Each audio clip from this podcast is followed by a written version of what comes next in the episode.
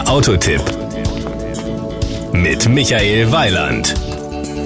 Wenn ein Auto den Namen S-Max trägt, lässt das viel Raum für Interpretationen. Das S steht für Sport, das ist ziemlich klar. Beim Max können wir mal spekulieren.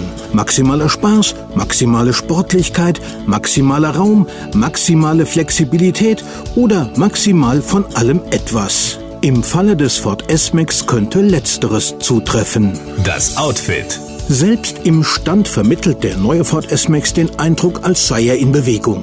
Die neu gestaltete Frontpartie unterstreicht die Sportlichkeit des neuen S-Max und setzt dabei die Formensprache des Ford Kinetic Designs konsequent fort. Dies findet sich mittlerweile auch bei Galaxy, Mondeo, Kuga, Focus, Fiesta und dem neuen Ford K wieder.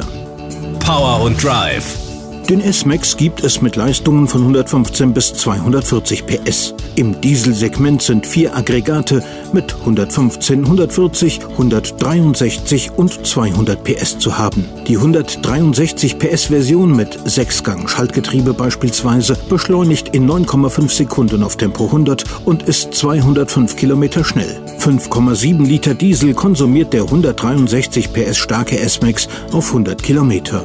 Mit dem PowerShift-Getriebe geht der Verbrauch auf glatte 6 Liter hoch. Der Spurtwert ist mit 10,2 Sekunden aber noch genauso überzeugend wie die Spitze von 202 km/h. Die Innenausstattung.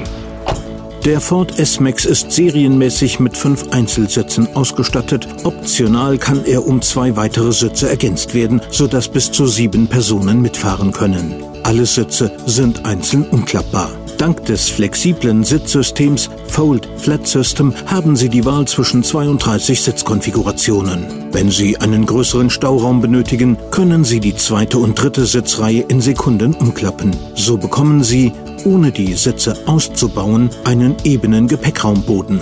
Die Kosten. Der günstigste S-Max mit 163 PS ist der Trend für 32.600 Euro. Als PowerShift sind maximal 39.950 Euro für den Titanium S fällig. Das Gesamtbild. Wenn Sie einen sportlichen Wagen mit viel Platz und viel Nutzraum suchen, der zudem auch noch gut aussieht, dann gibt es keine langen Diskussionen. Er heißt Ford S-Max. Das war ein Beitrag von Michael Weiland.